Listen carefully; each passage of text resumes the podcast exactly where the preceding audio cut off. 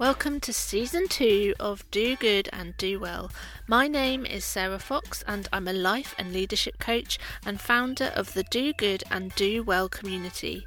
And this is a podcast where we explore how to be a changemaker without losing yourself. Let's get to it.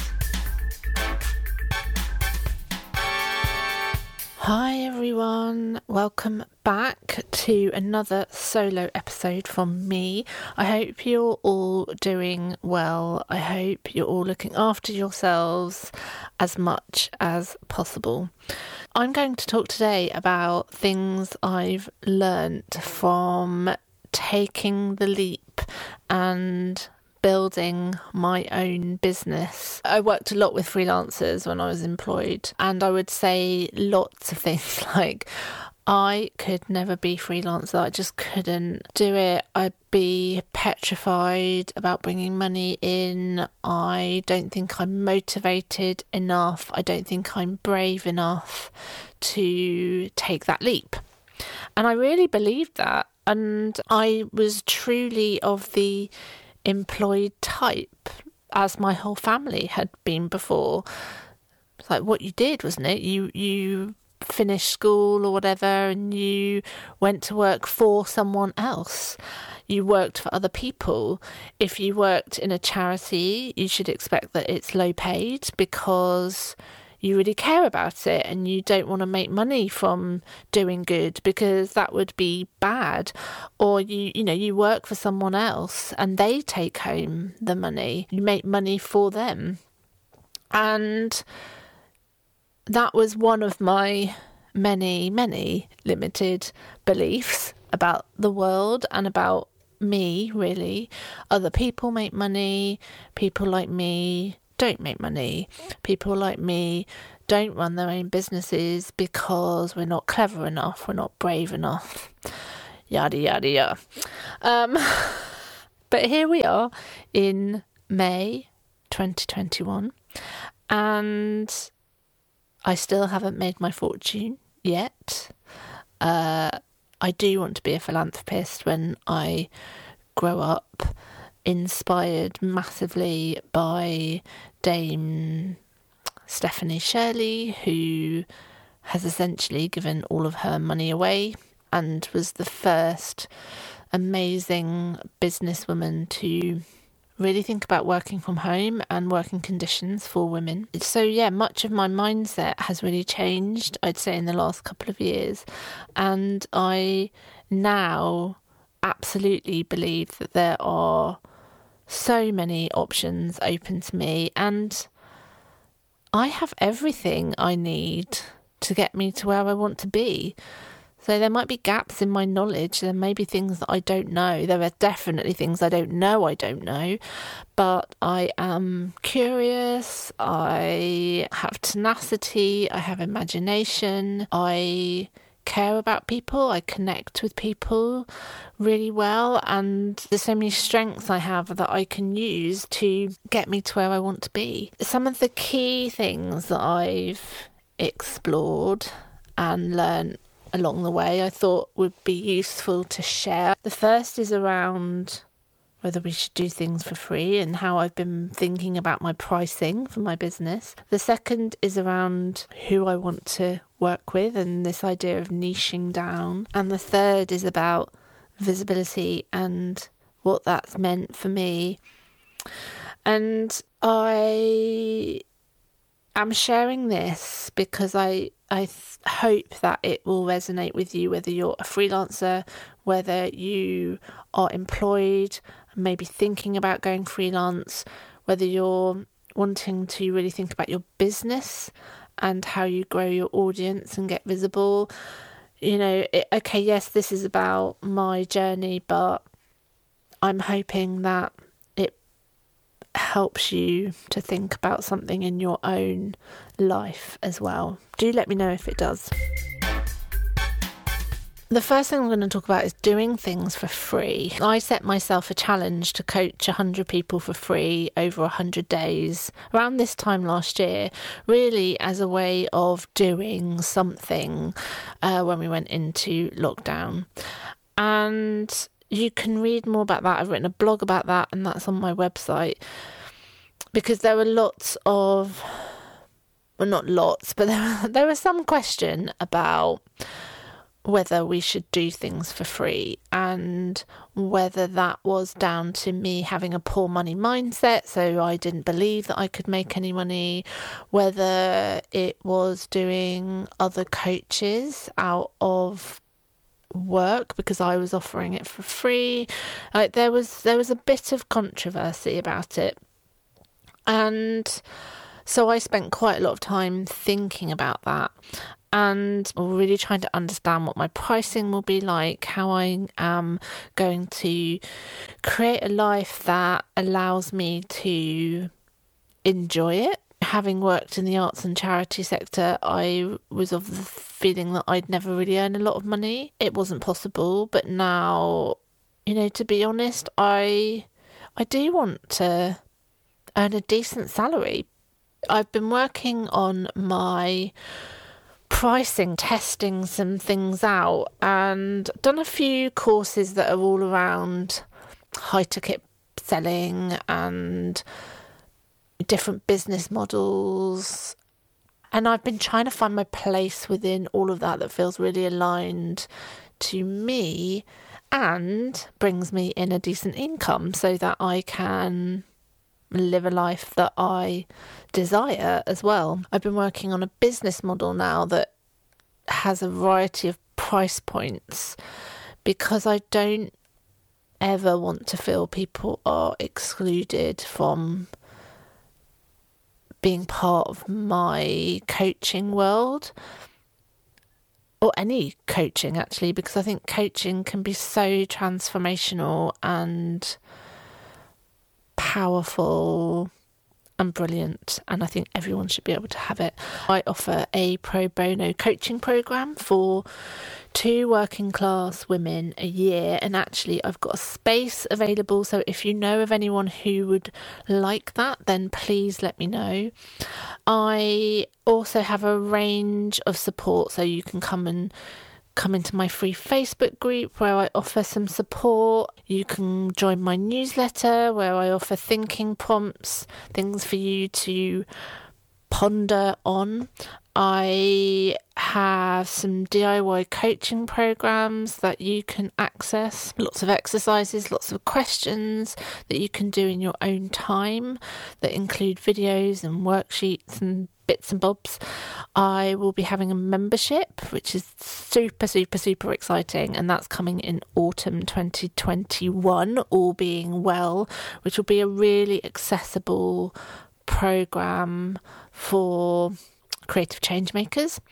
I have some group programs and you can have one to one support with me. So it has been a bit, and I'm not saying that's always going to be the way that I run my business, but that is how I've kind of come to it over the last year, really. Is I don't want to have a business that relies on only high ticket what they call in the co- online coaching world high ticket prices. I want to make a difference to people right now as much as I can and get financially rewarded for that as well niching has been something that I've been working on a lot.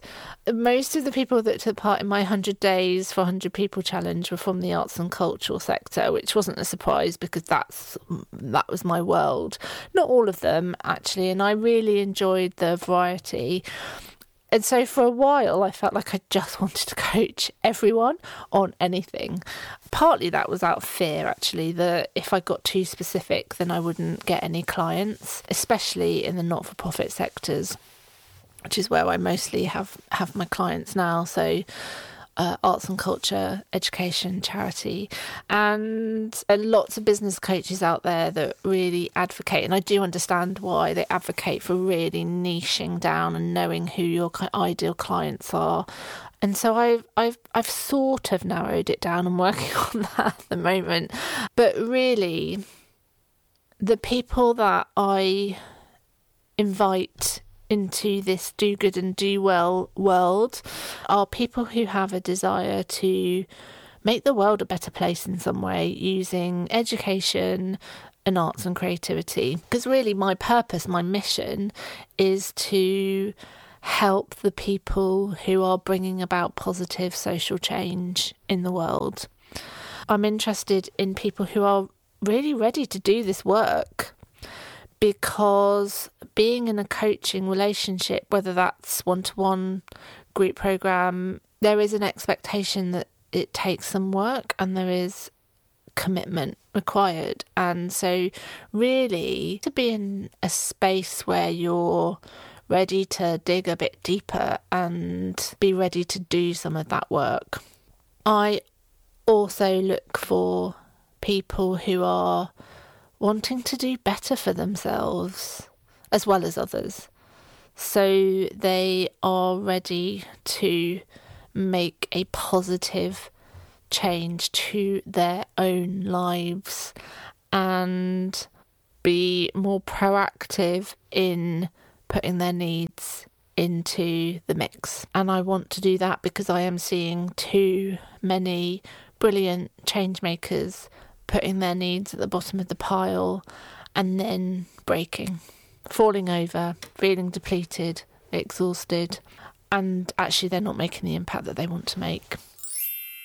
One of the other sort of big lessons that I've had over the last year is around visibility and having to get more visible. There's been lots of pulling and pushing around this issue for me. So I, I sometimes wish that I'd got into this coaching business years and years ago before the pandemic because then I kind of created this story that if if I had done this before the pandemic, I would have my client base. I wouldn't have to be so visible on social media. I would have had a chance to build up this client base. Now, I know that it's actually not that simple and even people who pre-pandemic had a good client base are having to work really hard to show their services, demonstrate the value of their services, sell their services. My story is that I didn't do that. I launched my coaching practice just as the lockdown happened. And now, or even before this, I've kind of run out of friends and family to pester about coaching. Like they have heard it all before. And so I need to let other people know that I exist. Despite my drama degree and being a performing arts lecturer years ago and running a billion workshops with all kinds of people, I'm actually also quite an introvert. I like being on my own. I like hiding away. I like being at home, just getting on with my own thing. I like my own company. And having to enter this online coaching world because let's face it, you know, we couldn't do face to face. Which is where I might naturally have done some of my networking, has been an a complete challenge for me and I have a love hate relationship with it all. I really love getting to meet new people and have connected with so many brilliant human beings that I might not have done if I hadn't have gone online. Where I struggle is with creating content that feels authentic and interesting and not dull vanilla and is not adding to the noise that already exists. So I've had to really think about my own mindset around being judged.